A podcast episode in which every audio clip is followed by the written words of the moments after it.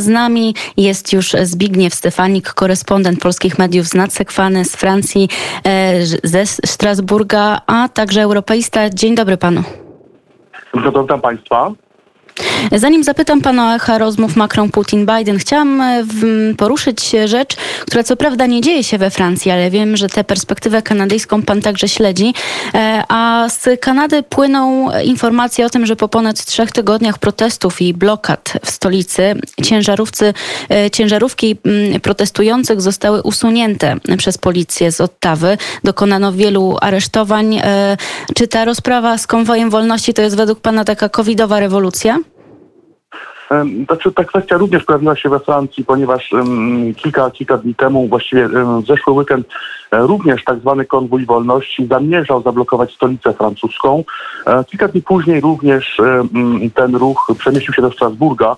E, I wówczas władze francuskie zareagowały w sposób niezwykle stanowczy, to znaczy e, otrzymali oni zakaz wjazdu do miasta i właściwie policja kontrolowała e, tutaj potencjalnych chętnych na blokowanie e, francuskich dróg. Jak również ci, którym udało się jednak dostać, było ich niewielu, ale niektórym jak udało się dostać do centrum e, Paryża, na pole oni zostali zatrzymani, e, ich pojazdy zostały zarekwirowane. Tak więc we Francji e, rządzący w sposób niezwykle stanowczy e, dali tak naprawdę znać temu ruchowi, że nie są pożądane we Francji, ponieważ nad sekwaną uznaje się te działania jako działania inspirowane z zagranicy. Otóż we Francji obostrzenia antykowidowe są powoli wycofywane. Jak wiemy, 28 lutego tego roku zostanie we Francji zlikwidowany nakaz noszenia maseczek we wszystkich miejscach objętych paszportem szczepionkowym. Rządzący zapowiadają również na połowę marca tego roku zwyczajną likwidację maseczek na całym terytorium Francji, tak zewnątrz jak wewnątrz, a być może również na początku kwietnia zawieszenie bądź może wręcz zlikwidowanie paszportu szczepionkowego tak więc Francja wycofuje się z tych obostrzeń z punktu widzenia francuskiego, e, zarówno ze strony władz, jak również mediów. E, takie protesty po prostu e, nie mają sensu e, i są być może faktycznie inspirowane z zagranicy. Jak wiem, sytuacja jest e, skomplikowana, e, mówię o sytuacji międzynarodowej. Tak więc tutaj takie głosy również dają się o sobie znać. A przez kogo, przez kogo te protesty przez kogo te protesty według Pana mogłyby być inspirowane w Kanadzie i w, we Francji także? No to z pewnością tutaj jednoznacznie można wskazać na, na Rosję, która, która w ten sposób chciałaby destabilizować e, sytuację wewnętrzną e, w państwach zachodnich. E, jak wiemy, podczas kryzysu żółtych kamizelek były znane próby właśnie infiltracji tego ruchu przez rosyjskie służby specjalne, jak również kanały internetowe rosyjskie. No tak naprawdę powodowały większe zamieszanie, nawoływały do protestu. Tak więc tutaj można założyć taką sytuację, że Moskwa chce po prostu destabilizować sytuację i używa tego, e, tego ruchu, no właśnie w tym celu. Zwłaszcza, że tutaj no, tajnik jest no, no nieco podejrzany, przechodzę takie wyrażenie, ale e, faktycznie podejrzany sytuacji, gdzie no faktycznie Europa odchodzi od obostrzeń, e, Kanada również przecież tych wcześniej obostrzeń likwiduje, raptem pojawia się jakiś konwój wolności. Ja zadaję pytanie, panie rektor, skoro ci ludzie walczą przeciwko obostrzeniom sanitarnym, to dlaczego we Francji nie było tego ruchu rok temu? E, przypominam, o tej porze, rok temu we Francji e, była, obowiązywała godzina policyjna, e, obowiązywały daleko idące restrykcje, trzy lockdowny. Wówczas nie było widać jakiegoś większego protestu, żadnego konwoju wolności. Również kiedy we Francji wprowadzono paszport najpierw sanitarny, potem szczepionkowy, o ile protesty we Francji były, to nie były one jakoś specjalnie liczne. Tak więc dlaczego teraz, kiedy faktycznie obostrzenia są likwidowane, pojawia się jakiś konwój wolności? Warto to pytanie zadać właśnie w kontekście interwencji zewnętrznej.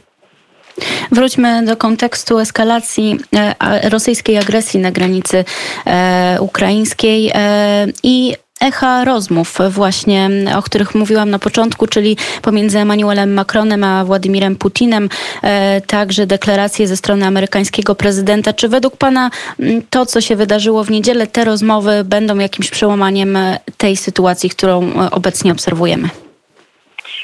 Otóż e, na tym etapie trwają zabiegi e, różnych przywódców państwowych o to, aby ten konflikt zamrozić, e, ponieważ jego zamrożenie ma spowodować spadek pewnych emocji, który to z kolei może doprowadzić do jakichś negocjacji dotyczących statusu, statusu Ukrainy. Takim efektem mrożącym właśnie miały być, miał być format normański na podstawie e, porozumień mińskich, jednakże te porozumienia mińskie są kontestowane, jak wiemy, przez e, stronę ukraińską i również część komentatorów, dziennikarzy zachodnich, lecz również polityków, ponieważ według tych porozumień Rosja nie jest stroną tego konfliktu, jak wiemy, Rosja stroną tego konfliktu jest. E, To też coraz więcej komentatorów we Francji zwraca uwagę na to, iż ten konflikt przeradza się coraz bardziej w konflikt rosyjsko-amerykański, którego to konfliktu Europa staje się zakładnikiem. E, Tak więc pytanie, czy właściwie tutaj e, nie możemy e, siebie dwóch płaszczyzn. Z jednej strony faktycznie eskalacja na linii Waszyngton-Moskwa, Waszyngton ostrzega przed, przed napaścią agresją rosyjską, Moskwa odpiera, a z drugiej strony właściwie e, e, działania europejskie, czyli Emmanuel Macron, e, w pewnym sensie również Olaf Scholz, działania, które mają zmierzać właśnie do zamrożenia tego konfliktu i potem, kiedy już dojdzie do, do eskalacji, do właśnie szukania jakichś rozwiązań. Tak więc to spotkanie ma być takim właśnie pogodzeniem tych dwóch punktów widzenia, czyli właściwie punkt europejski i punkt amerykański. E, Właściwie zamiast eskalacji rozmowy, e, rozmowy, które oczywiście również będą miały efekt mrożący, ponieważ właściwie na tym etapie o to chodzi. Chodzi o to, żeby e, zapobiec dalszej eskalacji i samo zap- zapobiegnięcie dalszej eskalacji już będzie pewną formą deeskalacji. Z drugiej strony zamrozić konflikt tak, aby można było rozpocząć na jakimś etapie takie poważne rozmowy o tym, jaki będzie status Ukrainy w przyszłości. To, że te rozmowy nie nastąpią w najbliższym czasie, ponieważ no, nie można spodziewać się tego, aby doszło do deeskalacji w najbliższych tygodniach, albo nawet miesiącach. To sytuacja będzie trwała długo, e, być może nawet kilka miesięcy, być może dłużej, zanim dojdzie w ogóle do jakiejś takiej konkretnej deeskalacji. Jednakże na tym etapie zdaje się, iż e, Emmanuel Macron e, i inni przywódcy poszukują tego, e, co mogłoby zamrozić ten konflikt, to po pierwsze, a po drugie, e, co mogłoby zapobiec dalszej eskalacji, co już e, zapobiegnięcie tej eskalacji mogłoby być uznane za deeskalację. Co będzie z eskalacją, zobaczymy. Tymczasem czytam najnowsze doniesienia o tym, że rosyjscy okupanci ostrzeliwują Szczastia i Wróbiwkę i ludzie bez łączności ukrywają się e, w schronach. E, To oczywiście w Donbasie, wschodniej Ukrainie e, będziemy śledzić i przekazywać Państwu i cały czas to robimy także na portalu wnet.fm m, to, co dzieje się na Ukrainie. Jeśli pani pozwoli, Przekazujemy pani redaktor, ja Tak? chciałem zwrócić uwagę jeszcze na, na jedną kwestię, która z punktu widzenia jakby, no, mediów tutaj francuskich wydaje się być dość ciekawa, ponieważ no, y, tą eskalację właściwie my widzimy w mediach, w mediach amerykańskich, polskich, również do pewnym stopniu we francuskich, ale właściwie jak się rozmawia e, z ludźmi na miejscu, to oni, o ile mówią, że jest pewne zaniepokojenie, to właściwie nie ma takiego bladego strachu, które by wskazywało na to, że tam ma wybuchnąć jakaś wojna w najbliższych e, godzinach, dniach, być może tygodniach. Tak więc pytanie, czy właściwie ta eskalacja nie jest niejako eskalowana przez media i czy nie jest ona właściwie zbyt wysoko licytowana do tego stopnia, że właściwie no, nie ma ona do końca e, mm, wspólnego z tym, co dzieje się tam naprawdę e, na miejscu.